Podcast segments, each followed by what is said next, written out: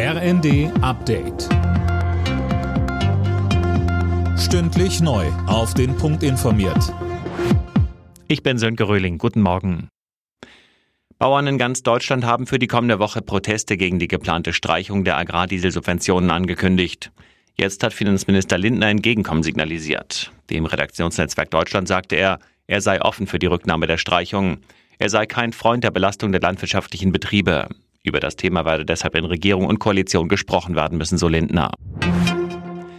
Im Gazastreifen hat die israelische Armee drei Geiseln erschossen, die von der Terrororganisation Hamas verschleppt worden waren. Ein tragisches Versehen heißt es von der Armee. Philipp Nützig. Die drei israelischen Geiseln hatten sich Angaben zufolge im Kampfgebiet im Norden des Gazastreifens aufgehalten. Streitkräfte hielten sie dann fälschlicherweise für eine Bedrohung und schossen auf sie.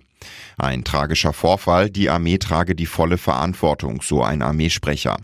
Nun soll ermittelt werden, wieso die Geiseln mitten im Kampfgebiet waren.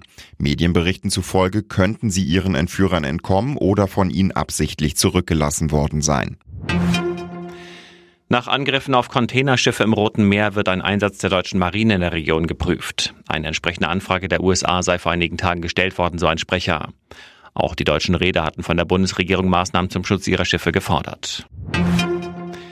Wegen Verleumdung muss New Yorks früherer Bürgermeister Rudy Giuliani über 148 Millionen Dollar Schadenersatz an zwei Wahlhelferinnen zahlen. Er hatte fälschlicherweise behauptet, die beiden Frauen hätten bei der Präsidentschaftswahl 2020 Wahlzettel für Trump weggeworfen und gefälschte Zettel für Joe Biden gezählt.